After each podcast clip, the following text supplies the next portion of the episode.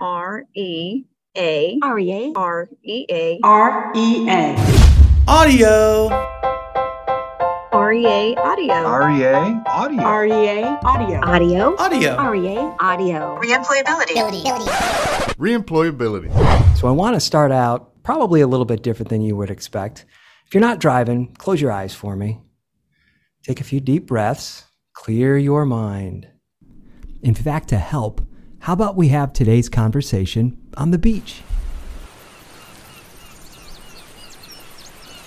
Isn't that nice? Now, if I say noble professions, what are the first few things that come to your mind? Maybe some of you think of a doctor or a nurse or a teacher. It's pretty noble. How many of you, by show of hands, said a lawyer? Probably not too many, right? Well, I am hoping that I'm going to be able to change your mind on that because our guest today is Yashika Williams. Uh, she's an attorney that works in the workers' comp world, and uh, the way that we talked before she came on really, really impressed me into realizing that there are some very noble attorneys out there, and I think she's one of them. Yashika, thank you for being with us today. Thanks for having me. Yeah. So, we do you have a favorite lawyer joke? You know, I'm not a big fan of lawyer jokes, but um, one that comes to mind is how long does it take, um, how many lawyers does it take to unscrew a light bulb? Okay, go for it. Um, it depends on that billable hour rate. I don't like it, but hey, it's what I can remember. Well, I'm sorry I asked you that question. I appreciate you uh, going with the flow. Um, so, actually, if you don't mind, before we jump into some questions about what we're going to talk about today, which is OSHA and COVID, as we're coming out of COVID, how um, employers are impacted by that.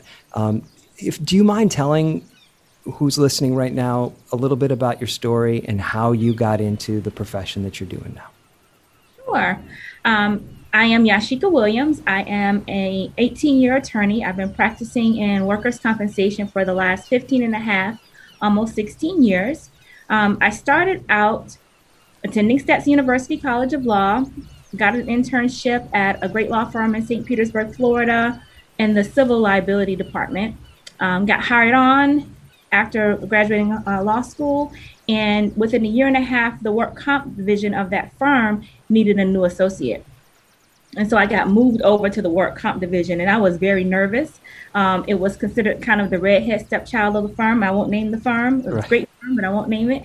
Um, but when I went to work in the department, I loved it. I didn't realize that I could, um, that I would enjoy it so much, but I really did. And so for the last 16 years, I've been practicing in insurance defense, focusing on workers' compensation, and I love it.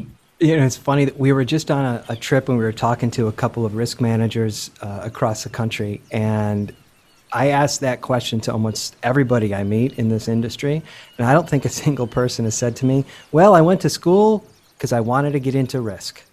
I mean, everybody seems to fall into it, but those people that are good at it love it, right? And they, they embrace it and they love it for any number of reasons. And you had told me that you loved it because you have the opportunity to help any number of people, whether it's on the employer side or on the injured worker side of things, which I thought was a was a really interesting take on on what you were doing. So thank you so much for being with us, and I, and like I said, I'm sure that as we go through some of our uh, conversation here, people are going to understand that that you are on the side of of those people that need it the most. So thanks so much. So we were going to talk a little bit about OSHA. So OSHA just released uh, several weeks ago their COVID workplace standards. Uh, now that we're coming out of COVID, very uh, government, I think, uh, just what you would expect from a government agency to release things as we, uh, I don't want to say don't need them anymore because I know we do need them. Um, what is your take on some of those standards that came out? I'll be honest with you, a lot of the standards are very similar to what we were doing before, right? So, hand washing stations, keeping the surfaces clean, um, providing uh, opportunity for um, the employees to um, remain six feet apart, encouraging social distancing, training the employees on the COVID policies of the company. But there are a few things that stuck out to me. Um, which was implementing physical distancing for unvaccinated and otherwise at risk employees. So we're in the post-vaccination era, right? I think we I just read that there's probably about 300 million people who've been vaccinated or have at least completed their first round of vaccinations, their first shot. And so what the what OSHA is saying is employers have a responsibility to um, protect their unvaccinated employees. They also suggest providing unvaccinated and otherwise at-risk employees with face coverings or surgical masks, um, unless their work tasks require a respirator or other PPE.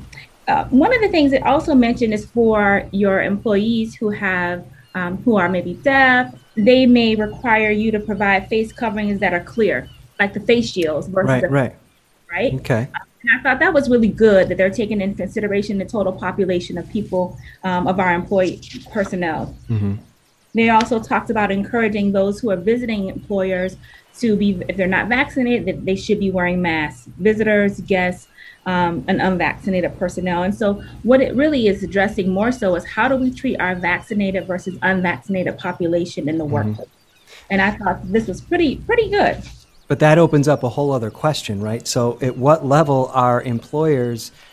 Uh, can they ask? Can they? Can employers re- require you to prove that you've been vaccinated or not? Yes, they can. And I'll tell you, um, I looked at the EEOC. They issued an update on uh, COVID May 28, 2021. And the key updates are these Equal employment opportunity laws do not prevent an employer from requiring all employees who physically enter a workplace to be vaccinated. I didn't know that that would be a possibility, but they're saying you can require your employees to come back to work, requiring them to be vaccinated. You also can um, give certain incentives to your employees who are vaccinated. I've heard of employers who are offering gift cards or um, certain perks to people who are vaccinated.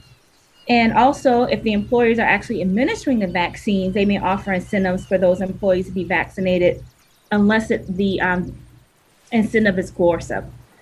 So, what sort of pushback would you expect? Uh, you know, if if an employer decides that they are going to require vaccination, there's always going to be those people that you're you're going to have that ner- you're going to get nervous before you talk to them because you, you just kind of get a sense of where this is going to go, right? How how should a a risk manager or an HR person who has to have that conversation with an employee about requiring vaccination? Um, what sort of tools can they have in their toolbox to be ready to to um, handle those objections? That's a great question. I would encourage every employer who is going to require their employees be vaccinated before returning to the workplace to first and foremost go to the EEOC's U.S. Equal Employment Opportunity Commission. They put out these guidelines that provide um, to you, they give you the tools, what you are and are not allowed to do. Because the, the purpose is this you want to protect those people who are unvaccinated and who are special risk because there are some people who may not be able to get vaccinated, be it for um, religious reasons, be it for health reasons, right? There are some people who should not be vaccinated based on those things. And there are some people who don't want to be vaccinated. And so the employer has to decide you know, what am I going to do? Am I going to have this hard conversation? And then what happens? I would encourage the risk manager to talk to their labor and employment attorney because that person will also be able to give them very good tools to use when they're having these tough conversations. And I'll tell you that there are places um, all over the globe who are having these conversations, including Houston Methodist Hospital in Texas. And and what so what makes you bring them out as an example? Well, they require their employees to um, be vaccinated in order to keep their jobs. I think they gave a deadline of March 31st. And you have to be vaccinated or at least have um, secured your first shot of the two shot vaccination in order to return to work. Okay. From a from the perspective of a risk manager or an HR person, um, if they want to uh, actually require vaccinations moving forward, is there a, a practical uh, list of steps that you would suggest that they take? Like, what do they need to be prepared with before they make that announcement to their workers that are coming back? I think they first and foremost need to set up a timeline, right? So you need to have a timeline that includes education of the employee about what the requirement is and why. Sometimes employers don't want to tell the why. Mm-hmm. But I tell you what, if you explain the why, many times that will reduce some negative pushback that you may get or resistance from the employee. Mm-hmm. We're all adults. We want to know the why. We want to know why are you making us do this? You know, mm-hmm. tell them the benefit that you see in having the employees vaccinated. Tell them what type of timeline you're going to provide to them for them to get vaccinated. Um, and tell them the repercussions that will occur if they don't get vaccinated. I think if you do those things, it puts you in a better position to um, educate your population of employees and also helps to reduce some pushback that you may receive. And it allows some conversation to take place. You have to look at it on an individual basis because there are some exceptions to the requirement if the person has religious beliefs that prevent um, them from receiving the vaccination. Those are things you have to take into consideration. It's not a blanket of policy that will automatically apply to everyone. Is most of this information in those OSHA guidelines, or is there another place that you would suggest people go to kind of educate themselves on kind of what this new world looks like? I would say start with the OSHA guidelines because it tells you what the responsibilities uh, are of the employer. And also go to the EEOC because they provide an outline of the technical um, updates that have been made to um, the, the workplace on what is or isn't allowed according to the EEO laws, specifically with requiring vaccinations, incentivizing those employees who've been vaccinated, um, and providing education to employees and their families about the benefits of vaccinations. That's perfect.